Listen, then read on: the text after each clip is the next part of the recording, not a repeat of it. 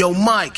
I'm Kiley McDaniel from Fangraphs.com, and on the other line, he puts the yuck in instructional league. It's Eric Longenhagen. Hello. We're really killing the energy here at the top. Um, it isn't one of the three topics this week, but I just came from my first Instructs game of the year, and I know you've been to a couple already. So you want to do like a quick, quick rundown of what we've seen, sort of big takeaways? Yep. Or you shuffling notes. through notes? I like the, the tactile uh, audio feeling. It's just that omnidirectional microphone, man. Picks up everything. Uh, You might be able to hear my dog chewing on something in the background right now. Uh, okay, so Milwaukee. Nash Walters, a third round pick from a couple years ago, hasn't seen a mound in like 18 months. Uh, was 91 94. Flashed a plus slider. Uh, command evaporated very quickly. It was a huge issue for him before he got hurt. He had uh, TJ. Let's see. Oh, Aaron Ashby, uh, Midwest JUCO guy who they took in the third round this past year, 2018. Lefty with a breaking ball, right? Uh, yep. Uh, and that's what he is. Velo's up a little bit from the spring. 91 94, pretty tough angle. Um, yeah, it's a plus breaking ball. Changeup was average, uh, slightly above uh, at times. Caden Lemons, 2017, what was he, second or third round for them in 2017? I think it was second. Big high school righty, like six seven, a lot of projection. Velo is has just kind of held firm since I've seen him in pro ball. Has mostly been 90 92. He was again the other day uh, with like an average slider. And then the standout Milwaukee position players are like some of the recent J2 kids. Larry Ernesto uh, has not looked super great.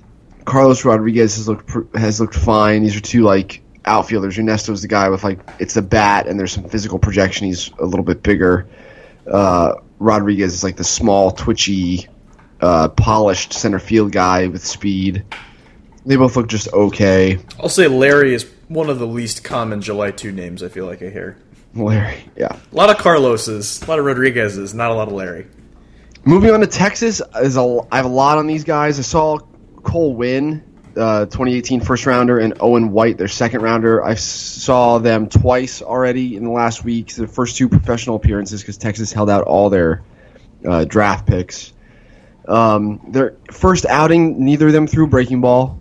They were just fastball changeup. They've both been basically 91 to 95. Uh, White looks really good. Tail, sink. Uh, it's an above average plus changeup. The breaking ball is comfortably average, slightly above, throwing a lot of strikes. Winn through one curveball yesterday.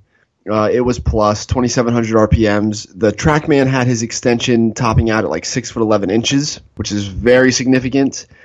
Uh, so yeah, it's like with Winn got knocked out around a little bit yesterday. His inning had to be rolled, but he looks good. Uh, Mid 90s, a lot of changeups, clearly a point of emphasis. More two seamers yesterday. Uh, I saw Mike Matuella, 94 98. Above average breaking ball. Command was below average. Uh, AJ Alexy topped out at 97. And then uh, Reid Anderson, same thing. Hans Crouse sitting 94. Uh, and then like all the Texas outfielders, Julio Pablo Martinez looks looks fine. Leody Taveras looks very good. Pedro Gonzalez looks fine. Uh, Emmanuel Clase, who they got from um, San Diego f- at the deadline for Brett Nicholas, 97.99 with a uh, vertical action slider in the upper 80s, like 87, 89. Uh, I don't know if he's Rule 5 eligible or not. He might be which is part of why an arm like that might have been available for Brett Nicholas at the deadline, because he might be subject to a roster crunch. Um, but I'm not totally sure about that. Uh, and then speaking, of, oh, I saw Brady Singer yesterday, 91-94, uh, really advanced command. Curveball was average, flashing above. Only threw a couple changeups. One was plus, the rest were kind of bleh. And yeah, I think that that kind of is a is a solid overview. I've also seen San Diego and stuff, but not as much. Um, Do you feel like any of these guys have like changed on the board? I mean, what you described as Singer is like pretty close to what uh, what I've seen over the last couple of years. maybe Owen White. I think we were probably a little low on Owen White. What you described sounded much closer to Cole Wilcox than I thought it would. Uh, AJ Alexy's throwing harder, but it's still very much a relief look. Yerry Rodriguez with Texas uh, is someone who will probably move up. He's probably like a 45 future value guy for us this offseason.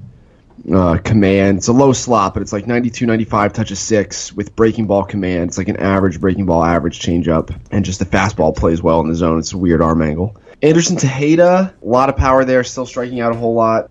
Oh, and Archie has joined me at the computer. So if you hear a cat, that's what. Yeah, he's not the one I have to take to the vet. It's our older one, Esther, who's not doing so well. So that's why this might be an abbreviated episode. But what about you? What did you see today? Uh, I got Detroit and Atlanta today. I'm gonna go head over toward Tampa and get uh, a couple teams the next few days before I uh, head out of town. Um, Pache was playing today. Uh, played the whole game. Still, still had like he's made a lot of progress, but he still um, you know probably swings a little too much early in the count to like you know borderline pitches like we've talked about a lot of guys with like plus bat control like their whole career have been able to get by hitting those sorts of pitches and he probably needs to lay off of it a little bit.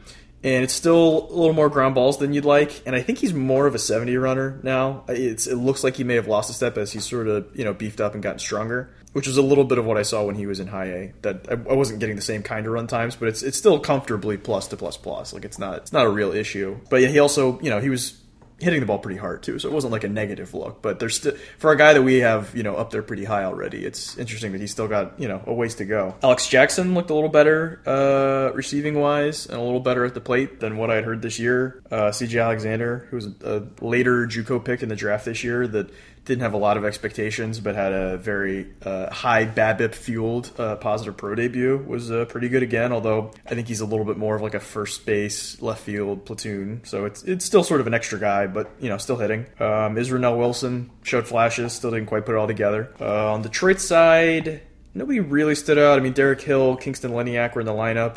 Um, didn't really blow me away or, or look especially different. Uh, the guy I wanted to see, Wenceel Perez came in for one pinch hit AB late in the game, and I don't. He handled the ball a little bit, but didn't didn't get a defensive chance. Uh, and he got one fastball away and sort of back control the single into left field. So it's pretty much what I would expect from him. He's sort of a um, what is he, 18 year old uh, rookie ball, and then got promoted to either the Appy or the New York Penn League, and has the look of one of these guys that might be the sort of Willy Adames. Doesn't exactly look the the type, but has the sort of skills to make it work. On the mound, Carlos Guzman, uh, conversion guy uh, for the Tigers, was pretty good. He, he, actually got to Lakeland this year as a 20 year old. Uh, he was two to five, flash to 55 breaking ball, and a 55 changeup. The breaking ball looked close to average. Um, I've been told he, he would hold mid 90s at some other starts this year, so it sounds like he's probably 35 plus or low 40. Um, the rest of the Tigers pitching was just okay.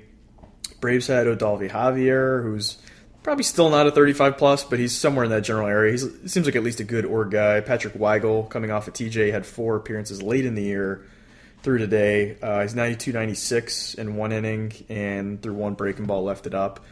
Uh, when he's at his best, he's 95 to 100. I think the arm speed's there, but still a little rusty coming back. Uh, and then I think probably the most surprising thing was Tristan Beck, who um, I was texting with you while I was at the game was very good as a high school senior and early in college, and then had sort of injuries and consistency. You know, I think the physicality may have backed up a little bit, had some issues. He was 94 to 96 for one inning, and then a little more like 90 94 the second inning, but flashed a good breaking ball. I mean, he had a sixth breaking ball in high school, and he showed it once or twice again today. Changeup was a little firm, command was probably still a little below, but just the, the body, the arm action, the motion, everything seemed a lot more positive and more consistent than it had been in the past. So, seems like that's moving in the right direction. Um, but yeah, that was pretty much it today, except for, you know, just checking up on some sort of 35s that may or may not get on the tail end of a list, but those guys aren't usually very exciting. Cool. that is uh, way to sum it up. I mean, I wanted to go, I wanted to head out today. Oakland, um, there are very few East Valley instructional games, and Oakland had one today, but I just have to make this trip to the vet, so it's like, I think Kaprielian might have thrown today, so I'm going to double back and check in on some of that stuff, but but yeah, it's uh, the way it's set up here. There's there are far fewer games here this year than there have been in years past as teams move away from playing games uh, and into doing other stuff. And uh, so I'm not going to miss a whole lot, which is nice because most days there's just one game to go to. But I'm still kind of disappointed. But you Yeah, know, it, it definitely seems like the trick because I remember like five six years ago, a team or two would cancel instructs, and it was like because of like you know budgetary stuff or whatever, and everyone was all offended. And it seems like it's slowly moving toward either not having it or having it, you know, just be camp days and sort of practices and off field and training in the classroom, things like that. And teams that do have it maybe have more camp days and fewer games, or just do that traditional aspect for one week instead of multiple weeks. I mean, is there a reason for that, or just that there's more? I, I tend to feel like there's sort of different ways to develop a baseball player other than just playing a, a crap ton of games, and so teams are just leaning on that a little bit more and not trying to overwork them. Uh, yeah, and I think the teams that are moving to a more classroom centric environment have differences between what they're doing. It's just it's not one of those things where it's public, you know. Like I can't see what Seattle is doing. I can't see what Anaheim is doing, or what the Cubs are doing, or what Cleveland is doing. That uh, the other teams aren't. It's just not. I'm not in the room, so I'm not sure. Um, there are people who think that um, that games should be some should comprise some part of it, just because everyone's going to learn this stuff differently. Not everyone thrives in a classroom environment, but then you know they've had several months of playing baseball games, so Yeah, I wonder how much of it is uh, like sort of an espionage level thing, where like we don't want scouts watching our guys when they're working on stuff and putting in bad reports, so it's harder to trade them if we want to trade them, versus we don't want to wear them down. They've already been playing six months of games. Let's you know, let's keep our hands on the guys that we care about or want to develop, but not necessarily run them ragged. It's probably and it's still bit of- 102 here. It's it, Yeah. it's not fun. To, I, like, I mean, I was I was sitting in the I was sitting in the shade in Orlando, and it was still like making comments like, "Hey, we could have been standing in direct sunlight if they played on a different field, but this still kind of sucks." Because as much as like it seems like the different groups of players in instructional league is there's the, the top prospects that we all care about. There's the sort of guys that were just acquired either in the draft, July 2, or a trade that the team needs to get to know. And we're both very interested in both of those groups. And then the third group is just sort of like good makeup org guys to fill out the roster so you can play some games. And it's like um, a reward to those players. Like there's always going to be some guy throwing like 88 to 91 in these games, which you would wonder why is this guy here, but you, you you never have enough guys in groups of 1 and 2 to fill out a roster. So no matter how like I just, you know, named almost 10 guys in the game I watched today that were interesting and it was, you know, there's no TV or anything, so it's like going and going and over and they'll roll some innings and it's done in 2 hours, but it's still really hot and like half the guys don't really matter. So you can still find something to kind of, you know, zone out about if you really want to. draft stuff. Yeah. Well, so I was gonna say there's normally the point where we would talk about like what did we write this year or what this week or whatever. Uh, but what we did Oh, is right. yeah, we did a prospect land page and we did a new draft board. And so our first topic, because we can't really talk about a prospect land page on an audio medium, I think, uh, let's talk about the draft rankings. So we uh, well, we're on the phone for like three hours uh, comparing notes and hammering this thing out. And there's If, it was more than that.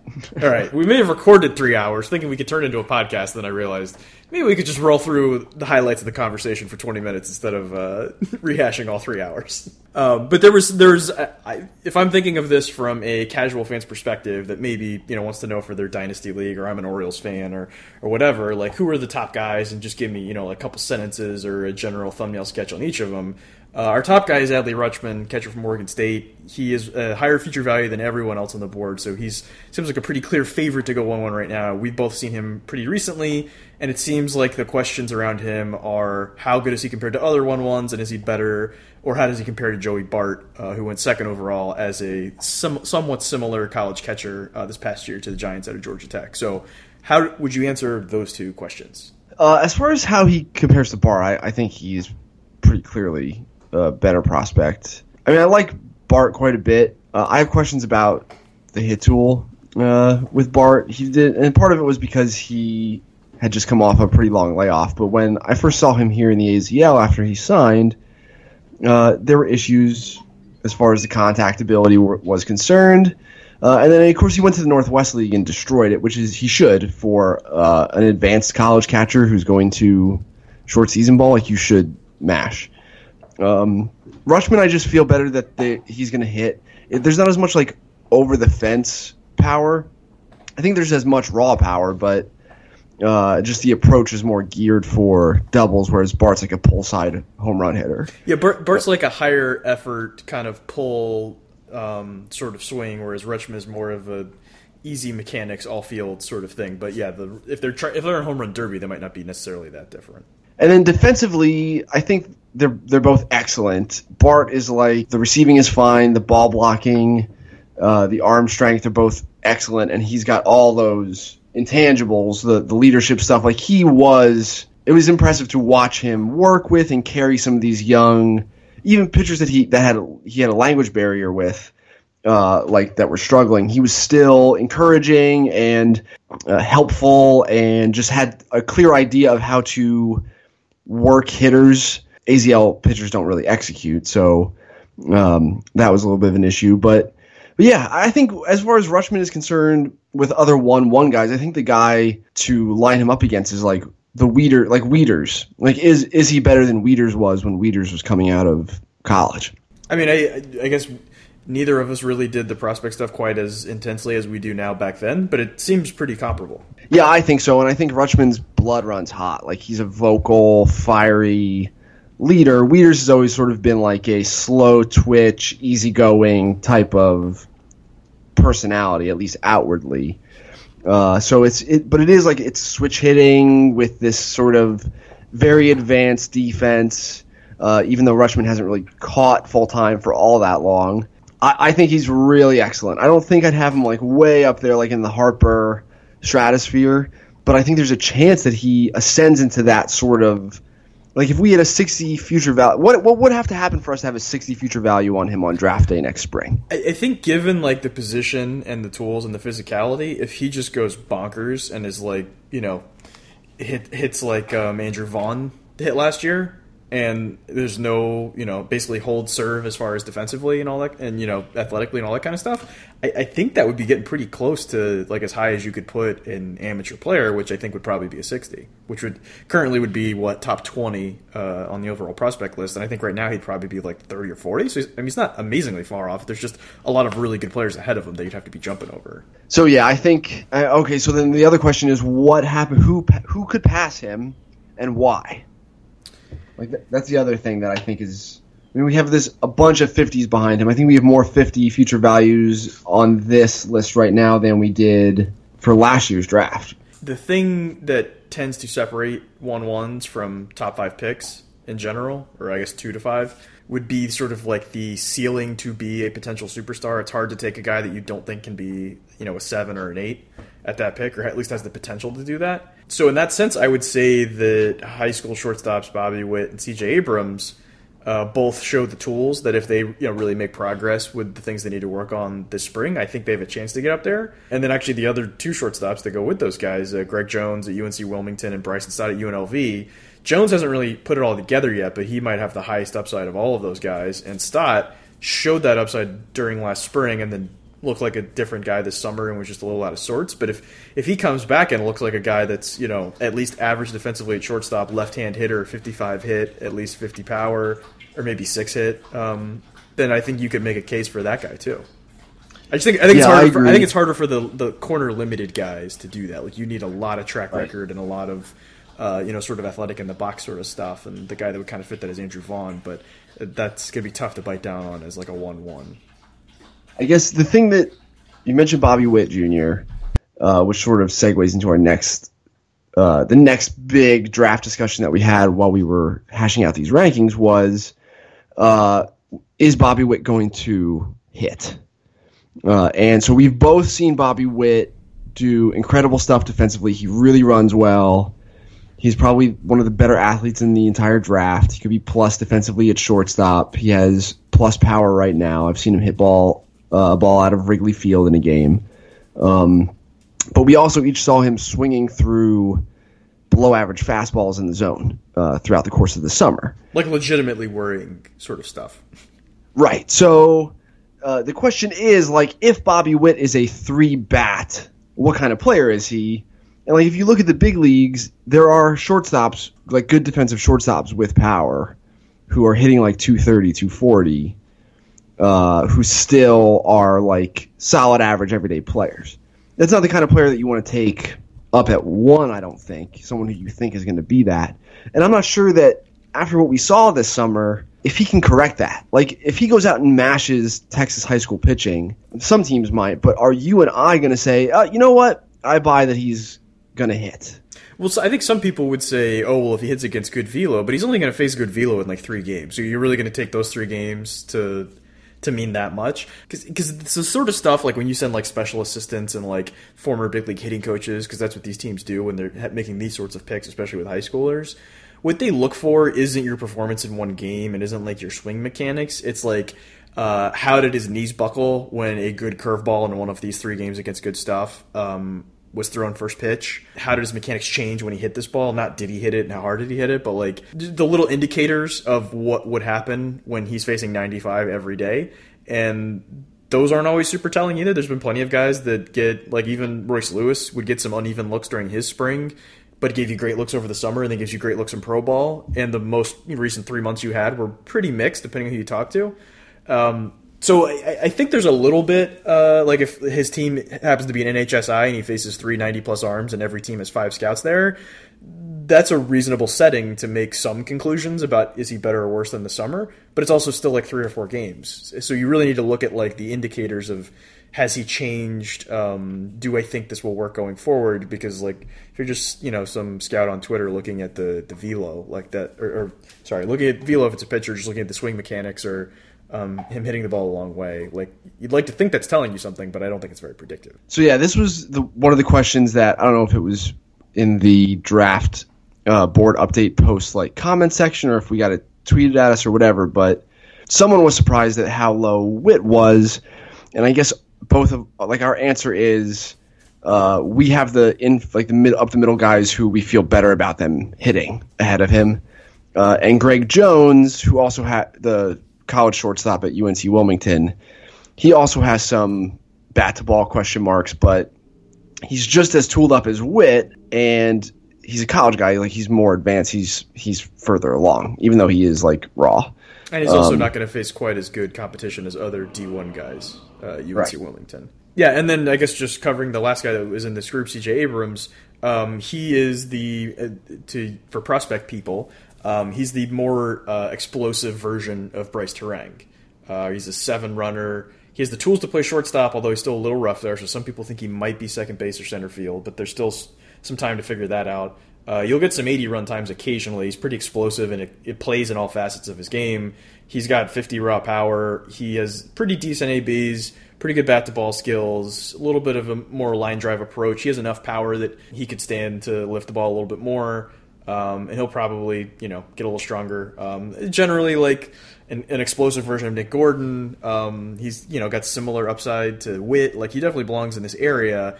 It's it's just more like um, I, it's not like he has a huge question. It's more just is he going to be shortstop, second base, or center field, and is the sort of hit tool going to continue improving? Which is why he's ahead of Witt. Whereas Witt, it is can't he hit, which is like a very sort of foundational question that we haven't really answered yet. Yep, uh, we and we also think that there's some ceiling on the power here too, like that Abrams might grow into average, above average raw power, and he's got like gap to gap approach right now, uh, which his raw power is suited for, but there's a chance like one day he might also hit for like average game power. So uh, there's there are a lot of viable pathways to success here and yeah, he's he's performed for me all summer, and uh, I feel pretty good about him. But I think the I think the way that our current 50 future value list like is lined up uh, at this stage, like we acknowledge that it could change, and some of these guys could move up and down just depending on the the spring they have. Behind this and the next group we're going to talk about of being in that 50 future value tier is the guy that's fifth versus the guy that's 10th that are all in the same tier if the guy that's tenth has a hot start and the guy that's fifth has a slow start, not just going off of the stats, but if the sort of consistency and you know, or the tools change, or the way that he you know has ABs, or the way you know his command progresses, or, or whatever it is, if there is a foundational or you know underlying uh, substantive change that drives the performance, these guys could get all jumbled up after one month. Um, so they're all that close that you can. I would almost suggest that uh, in looking at these for your own purposes, whatever they are, um, to look at them in the tiers and say, oh, this guy's in the three to ten tier, um, rather than oh, this guy's sixth, because that because we could probably change our mind without a whole lot of new information a month from now. And that sort of leads us into the next group, which is the, another group of some of the guys in the 50 future value tier, which is uh, Andrew Vaughn, first baseman at Cal, Michael Busch, first base slash right field at North Carolina, Michael Toglia, first base right field, similar kind of guy to Busch um, at UCLA, and then Riley Greene, a high school right fielder. And they're all they're all generally similar. They're all college or um, they're all corner guys, um, and they're all sort of higher floor, uh, but also not quite the ceiling you're looking for. So who would you take out of that group? Well, the way we have them lined up is essentially uh, in order of like their athleticism. Like Busch is like the best athlete of the group, and I think Vaughn, you know, it's a right right first baseman with a maxed out frame, but he is a good athlete. Like he's athletic in the box where it really matters for him. Whereas the the bottom two guys, Greene, uh, I know I have some concerns about his frame. He's sort of like an odd, oddly gated athlete. Uh, and then Toglia is sort of the same thing. Uh, his right-handed swing for me is not super great, but he does have some pop from that side as well. They're all all fields power guys. I think we like Vaughn and Busch. We kind of have them lined up because Busch just is going to have more defensive value because he can competently play an outfield corner. But those are those are my first two guys. Uh, and I think the separator there is just that they're more athletic, they're more explosive. There's there's extra twitch there, and I would just prefer those guys long term. And I would say with the three college guys in this group, uh, Vaughn, Busch, and Toglia, because their corner guys were hitting power are a much bigger part of their profile. I wouldn't say scout the um, the stat line, but the stat line I think will end up being more indicative of what their stock is up or down as the season goes on, uh, because they're all in major schools and major conferences, facing presumably at least on the weekends pretty decent pitching. Um, so if a guy is doing terribly, it could you know it could be bad BABIP or it could just be a bad run or he's just you know his timing's a little off and then he fixes his timing. But it's probably also going to say, oh, the scouts that are watching those games are probably going to not be super impressed either. Just to wrap the draft stuff, I guess the guy that we should talk about very quickly is Corbin Carroll, who moved way way up this summer. Uh, everybody in the 50 future value tier or above on our list was kind of hanging around that area uh, in our last update. And Corbin Carroll is a Seattle area high schooler who um, had, had, just like the best summer of any high school hitter. Just took terrific at bats, uh, hit for power in games. Uh, he squared 97 in the San Diego perfect game, All American game. Uh, hit it in the opposite field gap for a triple, and uh, he's just you know he plays up the middle and sort of does everything. He's just the second lightest player on our entire 69 ranked players so far. He's 165 pounds at 5'10, and so like the question in the scout section in, during the summer was like, hey, is this guy going to go in the first round? And like I think that it's such an obvious yes, uh, but you know he's he's a smaller guy, and so there's still that barrier. Like you have to get through that barrier with some teams. I, I think he's done it.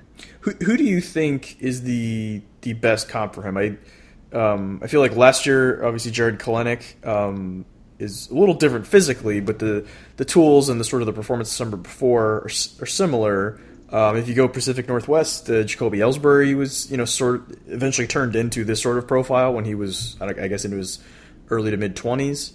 Um, is there a guy that comes to mind to not necessarily a direct comp, uh, but a guy that sort of the overall tool set reminds you of? Uh, not especially. Um, it's just generally in that nexus of guys that are 60 or 70 runners that are good athletes, good body control. They have some power. They can really hit. Like there's a lot of guys generally like that. When Odubel Herrera is hot, like this is what it, this is what it looks like. It's that type of uh, contact. It's that type of speed. Odubel is a little bit more curvaceous, but like the physical packages, the physical packages are pretty similar to Manny Margot as a prospect was sort of like the same type of guy, although Carroll I think has a little bit more feel for airborne contact than Margot did. So before Doobie Herrera turned into an Instagram model, Corbin Carroll was sort of like that. Is he does does does Doobie have like an Instagram that's very popular? No, you just said curvy, which that that's the first thing. Oh, that's oh, that's right. Yeah, yeah. uh, the last guy, which you talked about before, but if you want to talk about Spencer Jones a little bit, you can, because um, he's he, just going down the list, seeing if there's a guy that's especially unusual or is um, you know, hard to pin down, or people might just look at the tools and the height, weight, and not necessarily understand what it is. He would probably be the example because it also sounds like he would probably be in the top thirty as both the hitter and a pitcher, which is very. I mean, I guess that goes back to Brendan McKay would be the most recent good example of that. Right, as as a pitcher, he's like 88, 92, but he's a six seven athletic lefty with a plus curve ball. Um, and so who knows what that'll turn into. I mean, that's sort of what Carter Stewart was at this point last year. Right. Yeah. Yep, that's true. Um, and then even like the the at the beginning of the year, like in February, January, February, when uh, there's some high school showcase stuff again here in Arizona. I saw Carter Stewart at that time, uh, or maybe it was the fall before. I don't know. And he was like, yeah, he was basically like 88, 91 with that curveball, and then the velo really came along uh, the following spring. So that could happen with Jones. Uh, but as like if you force me to pick now, I I draft him as a first baseman. It's six seven plus runner underway who knows what the defense will be like with uh, at peak with this sort of athleticism. He's a monster target over there, and it's 55 raw power right now. He's got feel for lifting the baseball. Uh, he could grow into plus plus raw power, and uh, he's got some feel to hit. And so it's just like this is a legit two way prospect. I think, and we've talked about this with McKay before. That at I think at the very least you could draft him and continue to evaluate and develop him as each for the next year or two, just because he's going to be on an innings limit on the mound anyway. And so you can like split his season in half such that he his workload is manicured on the mound, but he's also getting reps offensively. Like there are a lot of different ways you can do this. Just even if it's just to make sure that you're that you're making the right decision as to what he is, uh, and if he can do both, then great. So uh, he's I think he's profoundly interesting, and I, I definitely think he's a first round guy. Uh, starting topic two. Um it's a little bit of a reach since I haven't technically uh, published the article that we're going to talk about, but the concept was uh, who are the best organization or the organizations with the best chance to win the next five World Series. Um, and the way it worked out, the sort of top tier of seven teams that I, I guess will be writing about are the who would most people would identify as the six top teams in the six at the top of each of the divisions and then the the seventh one would be the Yankees or Red Sox, whichever one. I, I, would say the Yankees probably a little ahead of the Red Sox in the in the five year sense, just because the uh, Yankees seem to be a little more sustained young talent for multiple years. Anyway, so it would be uh, Dodgers, uh, Braves, and Cubs in the NL, Astros, Yankees, Red Sox, and Indians in the AL, and then there's a whole discussion about exactly what order you put those guys in, and then who's in the second tier, who has some potential in the second tier, what are some things to look for that would move a team up or down, and the general sort of concept behind the tiebreaker would be if your only goal was to win multiple World Series, what team would you want to walk in and GM starting right now this offseason and then the four years after that? So, so I guess the first question, Eric, would be like, what what sort of things would you look for if you were in that position, and like, I guess what would be most important? Because obviously we could talk about a whole bunch of like signing and developing amateur players and stuff like that, but you're obviously training with the big league level, so there's there's other things. I guess ownership's willingness to spend money and ownership's uh, laissez like a laissez faire ownership with deep pockets is like what I'd be looking for as a general manager. Um, so you're hoping for David Appelman. well, like yes,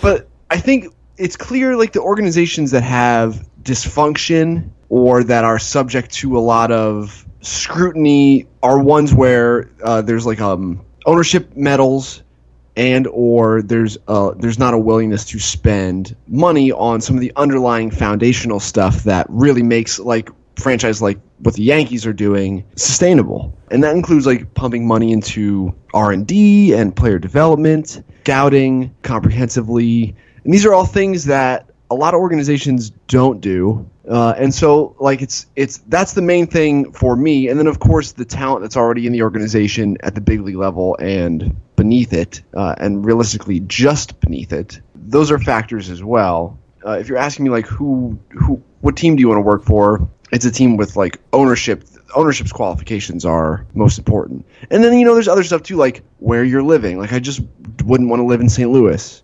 Like no offense, just but they have the best there. fans in baseball. Yeah, they're so great, and it's so awesome when it's 7:30 p.m. and you want to eat there, and there's nothing to do. Which I'll say doesn't impact what I'm doing, but it would impact what a hypothetical Eric would be doing. Hypothetical general man- manager Eric. So yeah, I think that you know the list of clubs that that I'd want to work for the ones who you mentioned already. The Yankees, I think they're certainly ahead of Boston just because Boston's farm system is so far behind uh, what New York is doing. And Tampa has all this talent uh, on the farm system, and they're obviously more competitive than anyone would have anticipated right now. Uh, but that's not exactly a great ownership situation. I wouldn't want to have to work within those financial constraints. Cleveland is definitely way up there for me as well. I don't know. I think Anaheim's the one area where uh, there's there's a there's a combination of, of these things, and I know that they're just sort of hovering around 500 and they can't quite get over this hump, uh, and they've been disappointing at the big league level several times, and some of that, uh, you know, they have the best player on the planet, um, Albert Pujols. Yep, but I think from a farm system standpoint, they've moved up pretty significantly since just a few years ago. A lot of the pitching has developed beyond our expectations. Jose Suarez has moved more quickly. Griffin Canning has moved more quickly than we anticipated. Jaime Barria, same thing. So, like, uh, it seems like there's something there, and there are already pieces in place. I think that's the one that you didn't mention that I'd throw up there. And then Atlanta, too. I mean, uh, all the talk about gaming service time for these high end prospects, and it's totally warranted. Like, we should rattle some chains about like this sort of stuff as a populace. Uh, but like Atlanta, they all their kids they they moved them quick. You know, Acuna was up right away. All of the young pitching, Touki and Soroka and all these guys were given opportunities uh, this year. That's the sort of thing where it's just like, hey, this is ultimately a monetary issue down the line that we just don't care about because we're a competitive club. Like those are the sorts of things that I think are good situations to be in if you're running an organization. Well, I think the the funny part in the Atlanta instance is that they still did the 11 days with Acuna to get the extra year, which ended, you know that's sort of like I think the least evil way. If a guy's almost ready, you don't bring him up in September and then call him up 11 days in April. Like in the scheme of things, it doesn't make that much of a difference for the player or for your team probably, unless you miss the playoffs by one game, and then you get a whole extra year in the guy's prime. Whereas like doing the Super Two and you know keeping Vlad Jr. down when he was ready the whole season, like those are a little more sinister. But also with all those pitchers, uh, I think a it's easier to call up a pitcher at a not necessarily advantageous time, just because if they get hurt or whatever, it won't really matter if you get that extra year or when they get to arbitration. And the other thing is, I think they just had too many pitchers that would have just been left in AAA if they didn't call them up. That they kind of had to call these guys up and be like, well, we might trade, you know, Teheran or you know, or Newcomb or whoever it is. And so we need to know which guys we have that we can rely on. We got to give them all a chance and just see if one of them's going to like, you know, shit their pants when they get in the big leagues.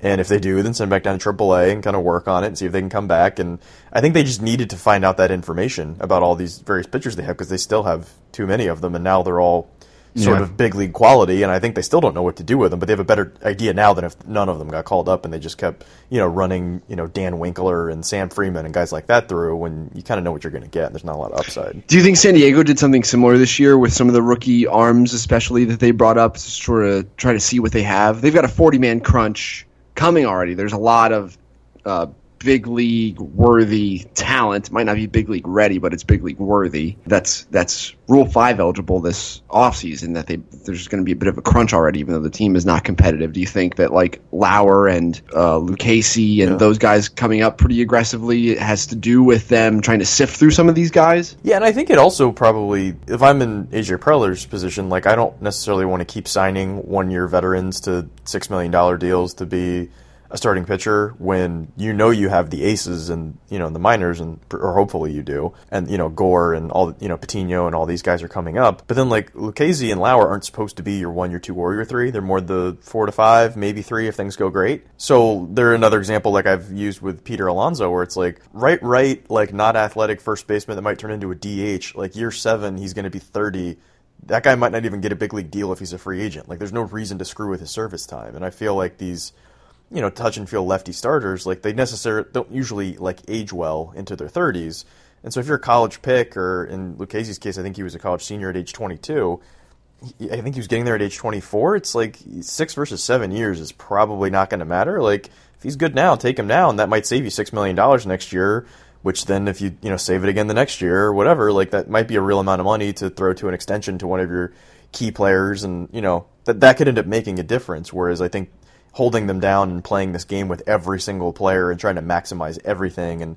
as some friends in the industry call uh, becoming service time champs. That's like the shorthand for making it into a game to get the service time perfect for everybody. It's like it's only going to matter for a couple guys anyway. You're doing it in the hopes that the one that you kind of screw around with is the one that will make a big monetary difference. Where like the Braves with Acuna, like I said, it's like a a not very sinister way to know that you're going to get a big return for not that much risk, and other teams are going to do more flagrant things later in the year. So the PR ends up not being that bad, and the team made the playoffs, and Acuna was fantastic, and everything worked out hunky dory. But yeah, I don't think it's always as cut and dry as like you know a robot McKinsey uh, consultant would tell you that you should do this with every player, or like every player that comes up should immediately get a five year extension and lock them in if you think they're any good. And it's just like, nah. Sometimes you just want to see what you got. Sometimes you know, a year or two into their career, you have a much better idea of what they're going to be, and and that's a better way to sort of handle things than try to guess everything when they're in the minors. I also don't think executives have six years worth of job security on average. Like you're essentially, yeah, you're sort of cutting off your nose to spite your face a little bit. Like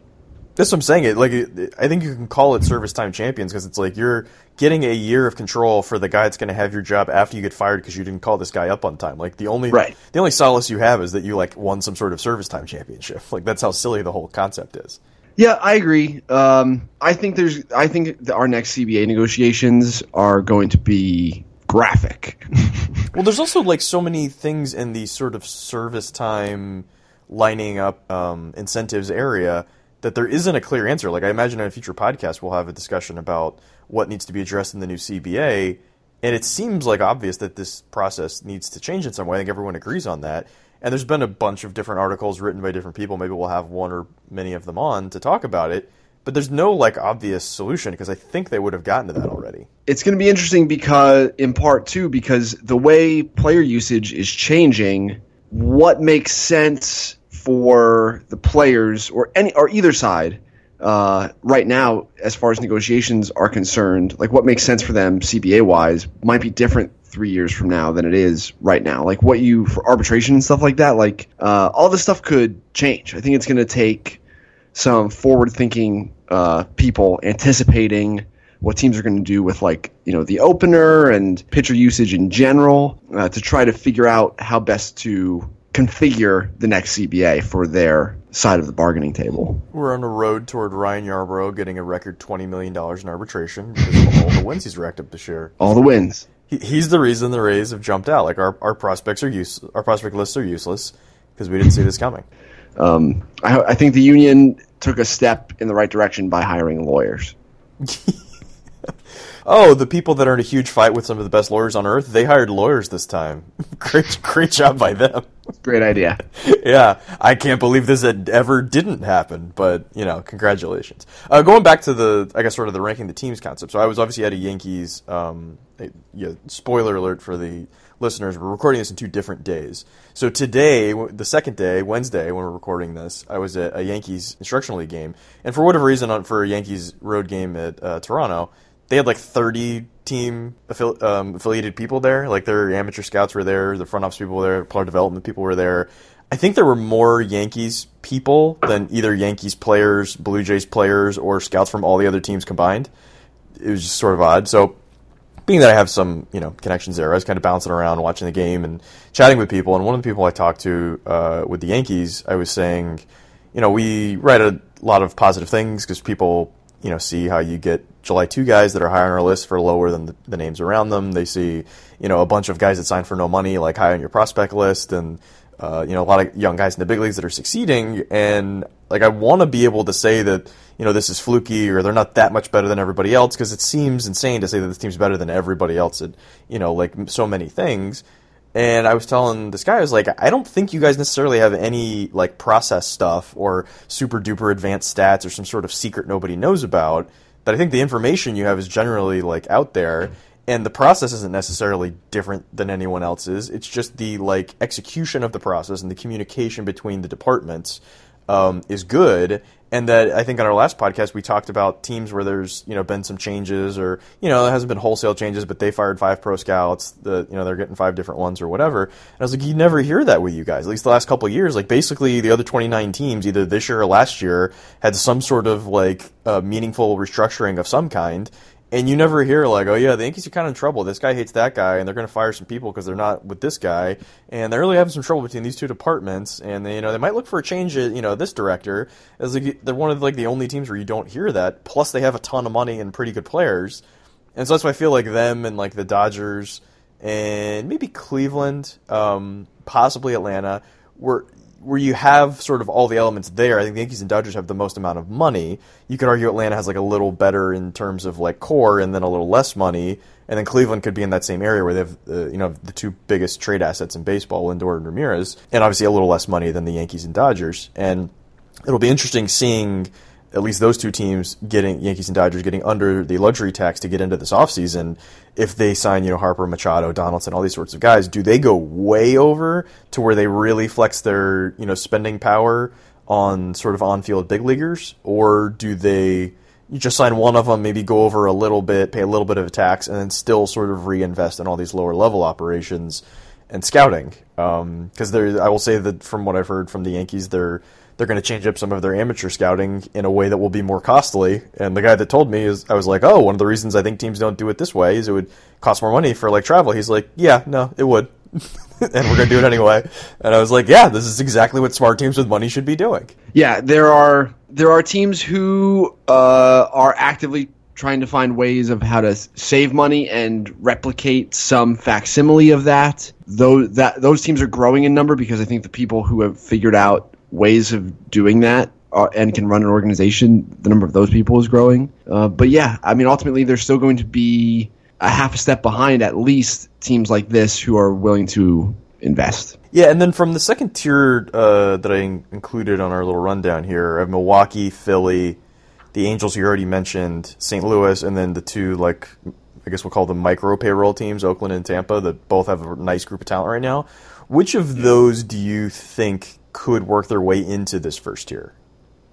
Or, or did uh, none of them? Yeah, I mean, you can argue Oakland and Tampa will never be there just because of the payroll constraints.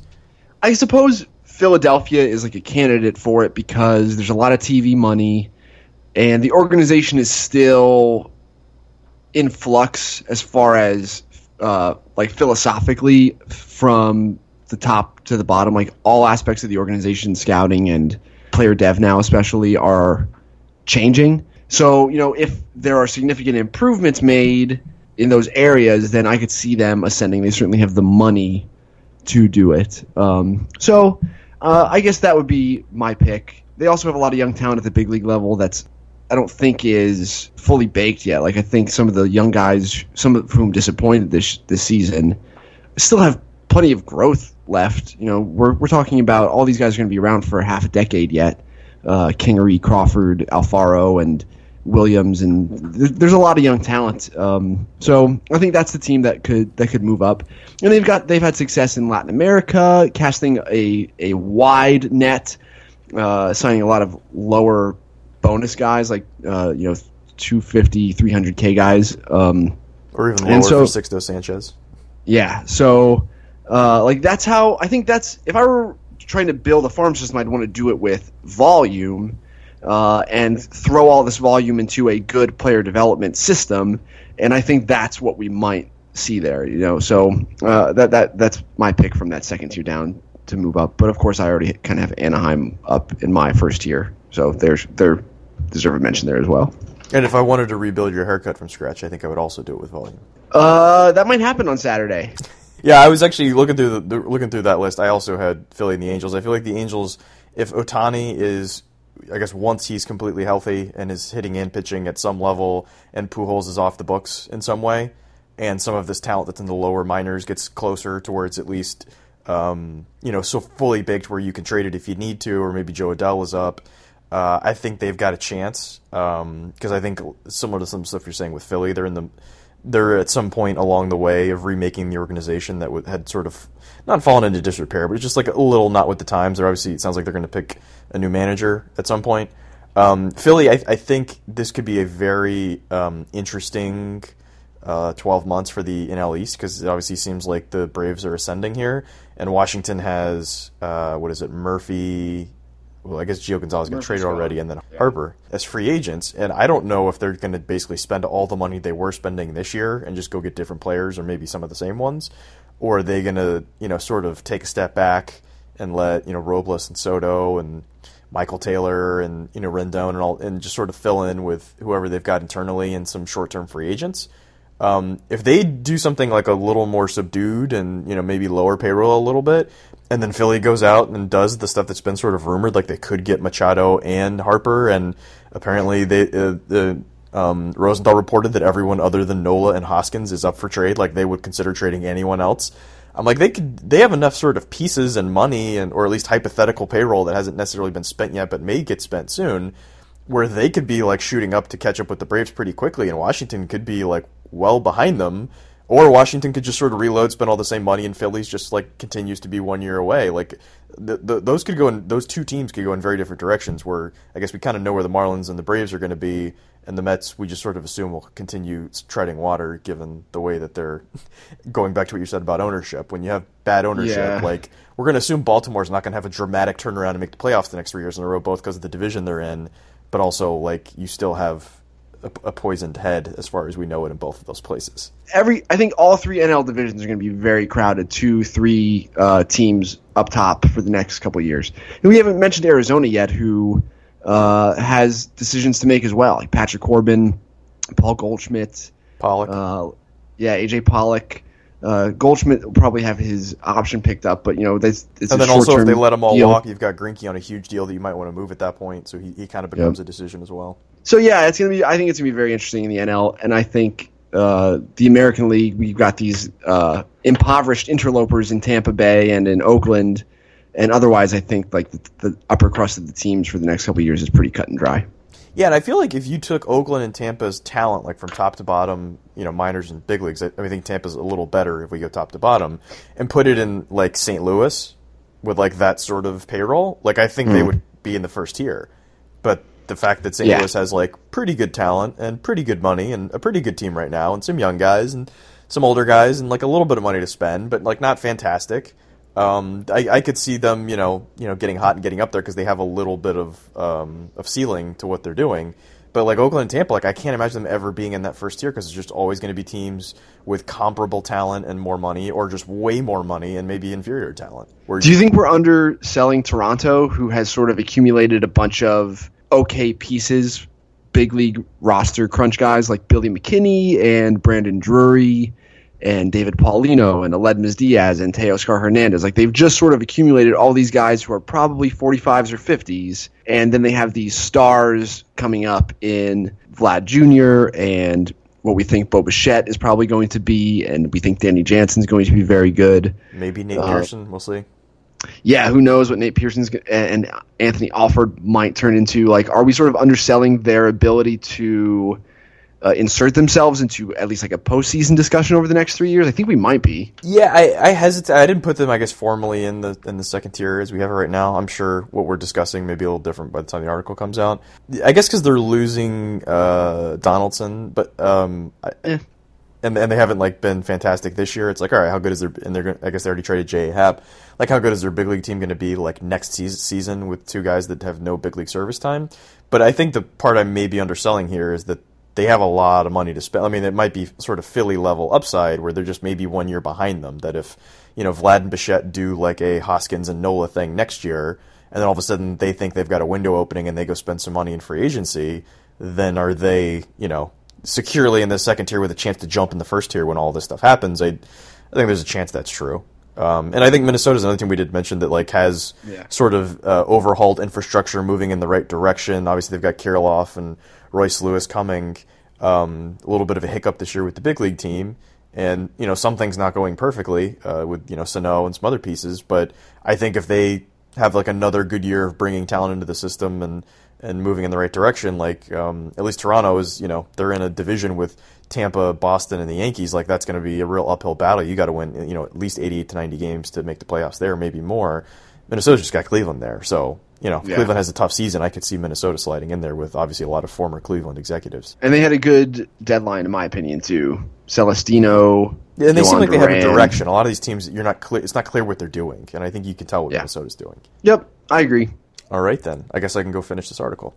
Uh, topic three is, uh, I guess we'll call. Uh, I called it Super Mesa Brothers because we've got two Mesa brothers, and when I see you know M brothers, you got to say Super. And we also have uh, they're they're Cuban. We'll get to them in a second. We also have Sandy Gaston, a July two uh, Cuban defector arm who looked like he was going to sign for a bunch of money with a team and then now hasn't. So he's also still a free agent. So why don't you uh, run down these three guys real quick? What's interesting about the two Mesa brothers is that they are like the Gurriel brothers, sort of like a Cuban baseball family um, with well roots so well established within the culture in Cuba that it was it was not a given that they were ever going to come over or that they were going to come over for quite a while. You know, obviously, over the last half decade or so, uh, we've had like a huge exodus from Cuba for like a lot of different reasons, uh, as far as like baseball talent is concerned. And some of it was uh, our relationship as a nation with Cuba had changed, and some of it was uh, Cuban baseball players and people who are invested in their financial success, sometimes that's Cuba itself, uh, saw kind of saw the writing on the wall that eventually we were going to move from the system that gave that paid how much for Moncada? How much did Moncada got get uh, when you include the I think tax? Sixty five with the tax. Okay, so we went from the best guy on the open market getting that to what Ohtani got, which was three million, and so uh, because Cuban baseball players anticipated that. They all rushed over here. And so most of the talent that we see coming out of Cuba now is just 16 years old. Uh, it's Osiel Rodriguez, who uh, we had we had uh, the, the Yankees signed. Like it's fresh faces. It's not established. Yeah, your Alvarez uh, was a guy with no track record that signed at 16. Right. Yeah, that those are uh, the guys that have signed most recently. I guess other than Luis Robert and Moncada. Right. So yeah, the the guys who have played in Series Nacional for a while and are like well established stars in Cuba, those don't exist anymore as far as uh, Major League Baseball prospects are concerned. And so uh, Sandy Gaston, we is a is a big bodied, like big, mature, physical, almost to the point where he, he, he's too large uh, for some scouts. Uh, was a right-handed pitcher who we anticipated would sign with Miami. Uh, it seems like something happened there. That deal fell through. Uh, it's just a power righty arm uh, with not a super great delivery. And, uh, and like then, definitely present 20 command. Yeah, definitely. Uh, and then Victor Mesa, who we've got some uh, good video of up on the on the YouTube channel. You know, it's just your typical center field prospect. It's like with contact speed, uh, defense, a flat plane swing, but there's raw power in there, so there might be in-game power. And yeah, he's pretty interesting. And I don't know a whole lot about his younger brother. How much do you have on his younger brother? Uh, I ran into some international guys at games and asked them about him, and they're like, "Yeah, he's got some tools. Like it's center field, he can run. He's an athlete. There's a little bit of pop. He's a smaller guy, but he's just sort of out of control and not real disciplined at the plate. So, like anyone I'm, I mean, I'm assuming that whoever signs Victor Victor will sign Victor Jr. as well. And it sounds like he's like a perfectly fine, like six figure player, but he's not 16, and I think he's 18 or 19. And it, it's just you know not not quite as polished as you'd like it to be, given a guy that you know has these sort of bloodlines and stuff. As far as teams go that have money uh, left to spend during this international signing period, it's Baltimore has five and a half million uh, left of their their pool. Remember, these pools are hard capped now. Uh, the Marlins have 4.1 million. The Cubs have three. The Dodgers have 2.7. The Rays have about two million. The Mariners have 1.5, and the Mets have 1.3. And the Mets acquired a significant chunk of that from Oakland in the Jeurys Familia trade. So I guess the question is how do you sort of line up the favorites for these guys? Slash, are there any? Where does where does all this money that doesn't get spent on these three guys go? I guess that's the interesting thing that's we just don't know yet. Yeah, there's. I mean, there's always the chance that another Cuban player materializes, which you know, given that most of these guys don't have a profile before they defect, um, there's no way to really know who that will be. There's there's not like Luis Robert was like kind of the last guy that everyone knew would get a bunch of money that were waiting for him to leave, and oh, I guess Victor Victor also, because I guess some people didn't know if he would leave. They kind of knew Robert would leave at some point.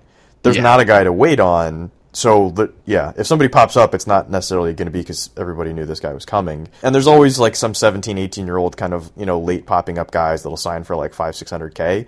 Um, but if we're talking like sort of the million dollar like guys that are known right now, like it's pretty much just these two guys. Um, So, I mean, there, there's always shifts in the market. I'm sure there's to be one guy we're not talking about now that'll get some money. And there's obviously money left in the market, so it's got to go somewhere. But, it, like, it wouldn't shock me if, like, some of these teams with money try to go, you know, go to Japan or Korea and try to find some guy that was, you know, written off on the J2 period, but, you know, seems like more of a prospect now because I'm not. I'm not sure there's going to be a huge money guy. There might just be a bunch of two and three hundred thousand dollar guys. That might be kind of where this money goes. So obviously, the big, you know, closer to the big leagues, like possibly everyday premium talent and Victor Victor, like getting that guy if you're Baltimore for five million dollars, where nobody else can come within a million of you, or even just four and a half for that reason. That seems like a pretty easy decision. Like it. I would imagine this guy, if he was, you know, in the market that Luis Robert was in, like would get ten million with a ten penalty, like maybe eight. Like I guess it depends Yeah. exactly when he hits the market. Like there there was definitely some talk that like you know Lazarito or um, Eddy Julio could have gotten like eight or ten in like the right market at the right time after the right workout. And I and I think if there was a more robust market, one of those guys could have gotten that. And I think they both got three something. Um, so I think this guy being older and closer to the big leagues, I think it's pretty easy to say he would have cleared five with a five penalty. Um, if he was a free agent, it might have been double that. So I mean, you're getting essentially such a discount and like a gift of the timing, and then the fact you didn't spend your money in, on Baltimore's case because you normally don't, and now there's like sort of a shift in the front office, and now they suddenly want to spend some money, and this guy falls in your lap. Like, like it's not Ota- Ohtani level, but it is you know some pretty good fortune. How much of this money do you think is earmarked for players in Mexico that can't sign right now? That's another one where there seems to be like sort of seven figure like J two talents out of Mexico. Like every couple of years, there's a guy, and I don't know if there's a guy on the market right now, or I guess not on the market that would come on the market at some indeterminate point in the future. Yeah, I mean it's possible that some of these teams holding out with money like have a, a plan B of this group of you know overage or two or three hundred thousand dollar guys, and we'll just sign five or six of them. Or if, if Mexico opens up, then we got these guys locked up. It wouldn't surprise me if there is a guy like that that teams have already laid out those plans, given that the sort of high end players are starting to dry up. I also suppose the two players in Japan that are interested, and there are more, but the two I was speaking with someone most recently about are uh, Yusei Kikuchi, who's 27 and not subject to uh, these bonus restrictions, and then a 37 year old American guy from Arizona named D- Dennis uh, Sarfate. Do you know anything about this guy? Yeah, it throws in the upper 90s now, and he's he's turned Yeah, down so- coming over a couple times. Uh, him and Yes. uh, Scott, uh, crap, what is it? It was a Canadian guy that used to play for the Phillies. Mathieson? Yeah, I saw when I was Scott in Mathieson? Japan. I saw him, and he was like mid 90s with three pitches that are all above average, and he had turned down coming over too because I, I think the money's like pretty good over there when you're like you know eighth ninth inning guy. Sarfate has. I'm looking at his numbers right now. This uh, 2017, 66 innings, 102 strikeouts against 10 walks. I mean, it's funny that like guys will dominate there. 37. Well, like there are relievers, like you know Latin or American guys that go over there that dominate that were like kind of 4A guys, and like they usually improve a little bit, but they don't. Especially the relievers don't necessarily change a whole lot. That I don't know. It, it's weird because there's not a lot of strikeouts in in the NPB because it's like so many like contact oriented type bats.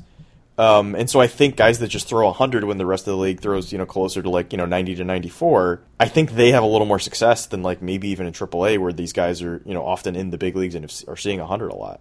I guess this is. I'll mention uh, Emily Waldon from The Athletic tweeted several weeks ago now that uh, Victor Victor was going to. Uh, she says Orioles Orioles are close to deal with Cuban outfielder Victor Victor Mesa. This was in late July. Well, if Um, I'm if I'm their agent, I, at that point I would have been talking to the because they have the most money. So if they want to give me a number Sure. Higher than the second most money, then why would you not agree to a deal? What more could you possibly get? And then Baltimore sent away some of their money, almost as like, uh, well, you can't have our whole pool as long as we give you X whatever number the second biggest pool is plus one dollar. You should technically just take it right away. I suppose there. I would assume that there are other considerations beyond just the initial financial compensation. I guess if you're looking for somewhere to play quickly, that's probably it. You know, like Adam Jones Yeah, has moved he- to a corner already and stuff. Yeah, I guess you could say like, would you take a million dollars less to go to the Marlins, where you're more marketable and like a bigger Cuban audience, and you might get to arbitration one you're earlier, in which case that million dollars gets recouped pretty fast, and it's all you know you'll have enough money to like live, you know, comfortably enough on. Yeah, I, I could see them taking less money to go to a clearly better situation, but it's not like the Orioles or Marlins are either of them so good that they're not going to call him up when he's ready. I could see the Rays. You know, they, I guess they have some money too. To me, that would be so. Um, there'd be so much of like a a, a glut of players ahead of you. I, I would not take comparable money from them if I had it from the Orioles or Marlins. So it'll be interesting to see how this plays out. Um, the, both the Mesa brothers have been declared free agents by MLB. Uh, and Gaston, Victor, I think, is like a pretty good you know consolation prize to get a 16 year old that throws 97 with a pretty decent breaking ball. Sure, yeah. Um, I just don't know if there's. I mean, we talked about guys in Mexico who might have deals in place but just cannot sign yet because of like the holding pattern that MLB has banned teams from signing Mexican baseball players essentially. Because the Mexican um, teams are like very shady in how they handle everything, which has been known for a while, and I think eventually MLB was like, if we're really going to crack down on like package deals and spotty uh, ways of like accounting for money, like we can't sanction an entire country where that's the only kind of deals that happen. Right. Uh, the Mexican teams uh, were ta- were taking, and this people knew this, uh, a portion of the bonus paid to the players, and uh, correct me if I'm wrong, but all that counted against an individual team's bonus pool is what the player themselves received. So you were getting like, which was usually twenty five percent. Right, you were getting like a two million dollar player, and it only counted against five hundred k of your pool. Uh, and some teams were exploiting this loophole pretty heavily. Like the Cubs and Dodgers have both been very active uh, in Mexico and signed a lot the of. The Padres really got Ornelas with that, did they? Or was that in the yep. year that they went over? is the year after? It was the year that they went over. Oh, okay. So it ended up not being that big of a deal, but they saved. Right, but yeah, you can do it when, like, you know, uh, when you're in the three hundred thousand dollar penalty box. I mean, that doesn't really exist anymore. There haven't but... been that many. There haven't been that many Mexican players worth more than one point two million. So essentially, every team had access to the one point two million dollar and lower player. Uh, which is kind of silly, but you know. yeah, it's it's silly, but and I believe um, didn't, isn't that didn't the Cubs get Isaac Paredes, who eventually now is with Detroit and in top fifty prospects in baseball? Wasn't he a one point two million when they were in the penalty guy?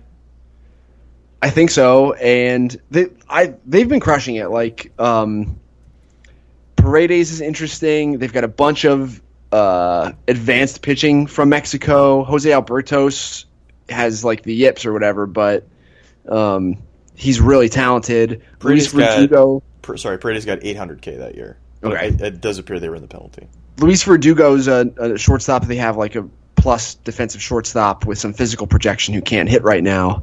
Uh, he got 1.2 million. I don't know how to pronounce it. I just pronounce it uh, Ravage. It's Javier Garcia. backwards. Yeah, his first name is Javier backwards. That kid was 16 years old in the AZL uh, this year and can really hit. Like, there's some interesting prospects coming over from Mexico, and they can't sign right now.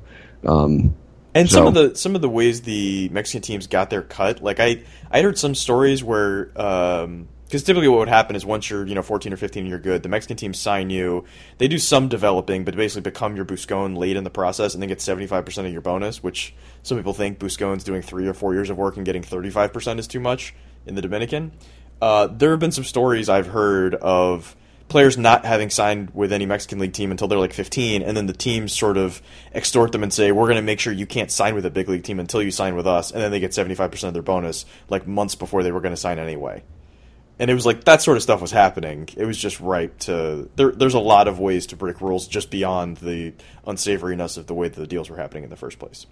Uh, and correction, it appears Paredes signed in the year they got Ademan for two million, so was, they were not in the penalty that year. But they could have. Uh, I think uh, I think that's uh, that's all we got there. Yep. All right. Well, that is all for this episode of. I guess we're going to call it the entitled McDonaghan um, Project for now. Sure. So, yeah, that's all for this week. Uh, thanks for listening. We'll see you again next week.